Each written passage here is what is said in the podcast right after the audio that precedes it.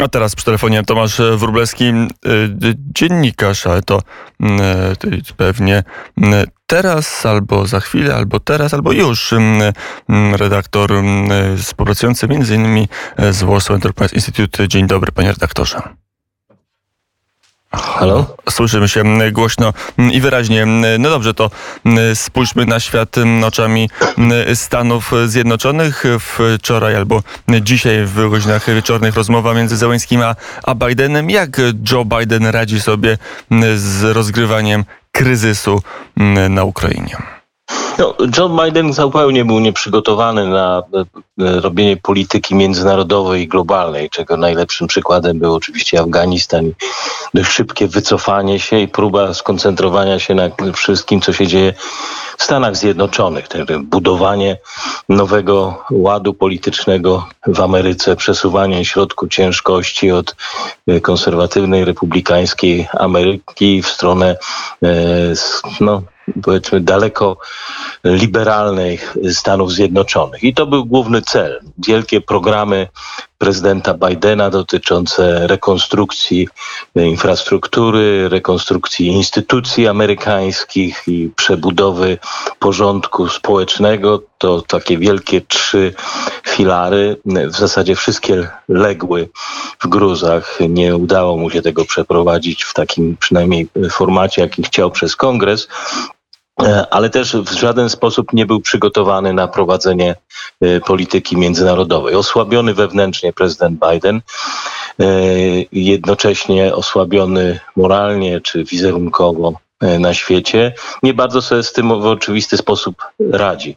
Zresztą cały skład jego mm, doradców y, politycznych, międzynarodowych to są osoby, które budowały, próbowały budować za czasów jeszcze prezydenta Obamy jakiś konsensus, porozumienie z Rosją, ten sławny reset, czyli y, odsuwanie od Stanów Zjednoczonych zagrożenia y, rosyjskiego. Oczywiście wielu polityków i analityków mówi o tym, że Stany Zjednoczone przede wszystkim muszą skoncentrować się na Chinach i stąd to takie przesunięcie środka ciężkości. Natomiast e, jeżeli przyglądamy się chińsko-amerykańskim stosunkom, także nie widzimy tutaj takiego jakiegoś wzmocnienia amerykańskiego autorytetu.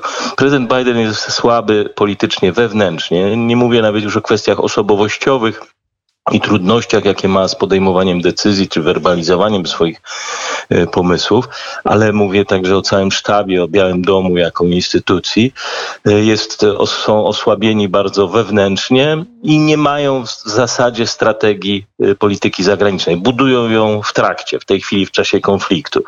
Wiele rzeczy zostało źle zrozumianych przez tą administrację. To jest przede wszystkim, że skończyły się czasy polityce międzynarodowej budowania demokracji i zaczęły się czasy gry sił, rozgrywek geopolitycznych. Tak? Czy my to nazwiemy powrotem do zimnej wojny, czy początkiem nowej historii, to to jest oczywiście semantyka, natomiast faktycznie zaczęły się nowe relacje. I tutaj Stany Zjednoczone E, porzucając na przykład Turcję i tak dość nonszalancko traktując swoje relacje e, z Turcją, obrażając się, czy to w związku z łamaniem praw człowieka, czy to z zakupem przez e, Turcję systemów S-400, które Turcja zresztą kupuje, ponieważ nie otrzymała wcześniej kontraktowanego sprzętu ze Stanów Zjednoczonych. To jest jakby odsłonięcie tej południowej flanki i szachowania atakowania Rosji od strony południowej, zaniedbanie relacji w Europie Środkowej. Tak? Czyli y, prezydent y, Biden tutaj idąc trochę tym samym nurtem, który szły niektóre państwa Unii Europejskiej, y, starające się przede wszystkim w jakiś sposób wpływać na Węgry, na Polskę, na inne kraje Europy Środkowej i zwracać uwagę na kwestie, które były dla nich szczególnie ważne, dotyczące klimatu, e, tak jak one spostrzegały zasad budowania demokracji. Idąc tym samym tropem, e, tak naprawdę zaniedbał swoje dawne, tradycyjne relacje Ameryki z Europie Środkowej. Ten amerykański taki fetysz budowania francusko-niemieckiej osi zamiast transakcyjnego podejścia, tak, które miał Trump, ale i wcześniejsi prezydenci, nawet Bill Clinton, y, kiedy y, jakby starał się zawsze y, upewniać, że amerykańskie interesy, zwłaszcza geopolityczne z Rosją, będą znajdowały jakąś odpowiedź państw Europy Zachodniej, czyli że owszem, możemy się umawiać na programy klimatyczne, możemy się umawiać na programy współpracy handlowej, ale zawsze to musi być coś za co. Tak? No i tam przez to, co prezydent Trump, ale wcześniej nawet prezydent Obama w jakimś stopniu starał się forsować e, budowanie e, europejskich sił zbrojnych, tak? czyli większe wy, wydatki na y, zbrojenia. Biden całkowicie to zaniedbał. Tak? Traktował Europę trochę jak osobny kontynent i zapomniał o tej kwestii transakcyjnej, zdając się na wpływy y, francusko-niemieckie. No i to już wspomniałem o tej słabości w Afganistanie, która taki dość sygnał wysłała mylny do świata. Możliwe, że intencją było to, żeby skoncentrować się i swoje wojska na przyszłych konfliktach i nie wchodzić już w niepotrzebne y, zatargi, ale niemniej odzew tego i sposób, w jaki zostało to wycofanie przeprowadzone, zostawiło taki niesmak, takie przekonanie na pewno w Rosji, że Ameryka nie ma dość silnego żołądka, żeby w tej chwili wchodzić w jakiekolwiek, nie mówię nawet konflikty, ale zaangażować się bardzo aktywnie po którejkolwiek ze stron. E, a e, na ile postawa i na ile działania dyplomacji Joe Bidena wpływają na jego sytuację polityczną wewnątrz Stanów, na ile on jest umocniony, a na ile e, traci i traci nie tylko wśród republikanów, ale także we własnym elektoracie, bo przecież pamiętajmy, że Joe Biden szedł do władzy no, w kontrze do, w kontrze do, do Władimira Putina, w kontrze do Donalda Trumpa, który wedle liberalnych mediów miał być pacynką Putina. Mm. E, no, tu, tu rzecz jest dość skomplikowana. Rzeczywiście mm, republikanie tradycyjnie byli i są bardzo anty, przeciw, przeciwni rozwijaniu imperium rosyjskiego i dalsze umacnianiu tego putinowskich wizji.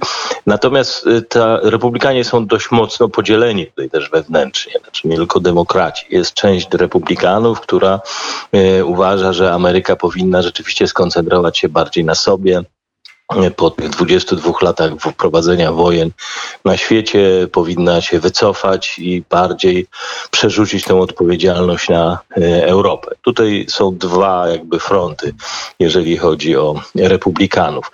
Demokraci byli bardzo silnie antyrosyjscy, antyputinowscy przez e, w czasach, kiedy jeszcze byli w opozycji, między innymi dlatego, że E, czuli się, że to oni zostali zaatakowani przez e, rosyjskich e, czy putinowskich troli, którzy usiłowali storpedować ich szanse wyborcze. Niektórzy nawet twierdzili, że to, to pogrążyło Hillary Clinton i oni są rzeczywiście tacy bardzo antyputinowscy.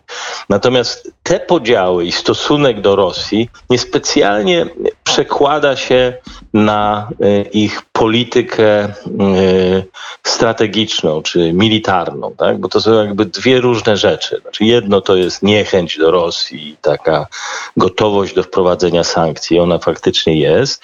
Natomiast z drugiej strony jeszcze większa niechęć do, do wydatków na zbrojenia, e, do przekonstruowania amerykańskiej polityki i powrócenia do takiej amerykańskiej mocarstwowej polityki, czyli rozgrywania sił i patrzenia na stosunki międzynarodowe nie pod kątem e, liberalizmu i demokracji, ale właśnie gry sił. To taki, czegoś takiego wśród republikanów, wśród demokratów e, nie ma.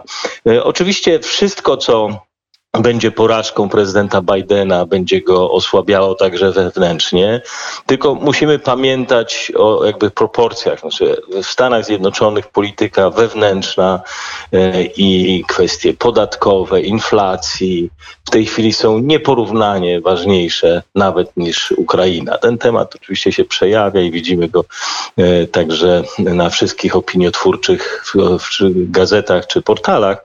Natomiast e, dla samych Amerykanów E, myślę, że zbliżające się wybory do kongresu będą y, znacznie ważniejsze niż zbliżająca się wojna Rosji w Ukrainie. Co oczywiście, y, jeżeli dojdzie do takiej interwencji, no to przez jakiś czas to zwróci silnie uwagę opinii publicznej. Ale polityka wewnętrzna jednak jest krytyczna dla Amerykanów i ona tak naprawdę jest największą przegraną w tej chwili Bidena. Mm, chociaż z drugiej strony jakby patrzeć na, dyna, na dynamikę spadku poparcia czy akceptacji w sondażach mm, dla mm, administracji, dla prezydenta e, Joe Bidena, to ona się idealnie z, zbiega z Afganistanem. Tak? To jest sierpień, to jest to wielkie tąpnięcie e, w poparciu i potem zjazd w tych w, w sondażach aprobaty dla prezydenta e, Bidena.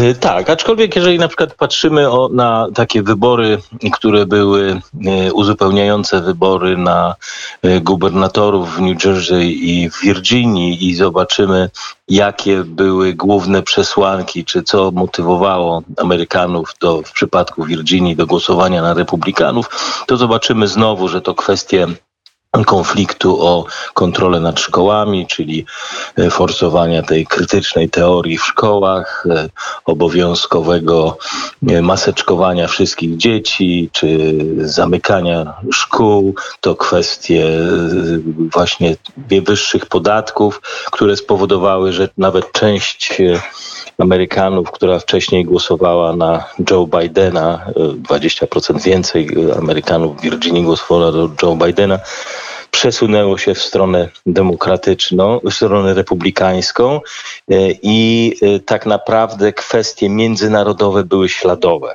Rozmawiałem z Markiem Campbellem, człowiekiem, który organizował e, tą kampanię Virginii Lyonkisa i mówi, że w zasadzie Afganistan był tylko takim dopełnieniem, znaczy tak, czymś, co e, wszyscy zwrócili uwagę, jakby dowód na to, że prezydent Biden nad niczym nie kontroluje. Ale e, z całą pewnością taka kompromitacja, upokorzenie, zdjęcia e, amerykańskich samolotów uciekających z Afganistanu i tych ludzi odpadających od kół, to z pewnością no, jest to, to żaden naród tego dobrze nie znosi, kiedy widzi własnych żołnierzy i własne państwo tak upokorzone. To już ostatnie pytanie, proszę o krótką odpowiedź. Czy prawdą jest, że w Waszyngtonie doszło do pewnego przewartościowania w polityce europejskiej, że nagle Joe Biden jego administracja odkryła, że Berlin to nie jest najlepszy, ale pewno nie jedyny sojusznik Stanów na starym kontynencie? No, to jest to, co powiedziałem e, poprzednio. Znaczy, rzeczywiście Stany Zjednoczone odchodzą od tej dawnej osi e, Waszyngton, Berlin, Paryż i że to jest e, jedyne, co Stany Zjednoczone będą na czym będą się opierać i budować swoją politykę. E, ostatnio, kiedy byliśmy e, w Waszyngtonie z kolegami, bardzo zwróciliśmy uwagę na ogromne zainteresowanie rozmaitych innych instytucji podmorczych administracji, które nagle otwierają swoje biura w Europie Środkowej, Instytuty do właśnie relacji międzynarodowych, budują je w Bratysławie, w Warszawie, starają się bardzo szybko odbudować te stosunki w Europie Środkowej. E, mniej już albo w ogóle nie ma retoryki dotyczącej kwestii sądownictwa, czy dotyczącej tego, czy Polska ma prawo bronić swoich granic, e, zagrażając łosie i narażając przypadkowych imigrantów. Więcej jest właśnie o tej grze politycznej. Co zresztą byłoby o tyle ciekawe, że demokraci tradycyjnie mają ogromne doświadczenie w rozgrywaniu e, e, konfliktów z Rosją, takich zimnowojennych. To są postacie jak choćby Madeleine Albright, e, którzy zjedli właściwie całą swoją karierę na temu poświęcili. Także to, y, teoretycznie jest tam zaplecze w Partii Demokratycznej.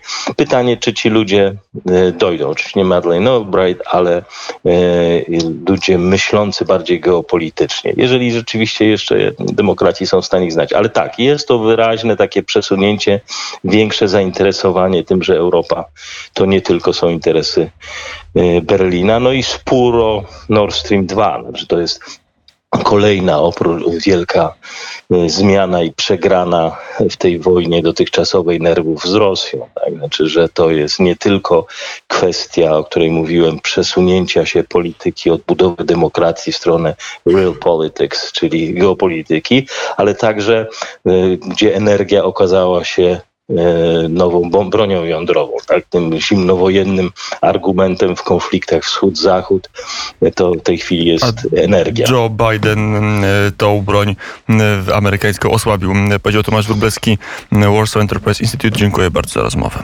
Dziękuję.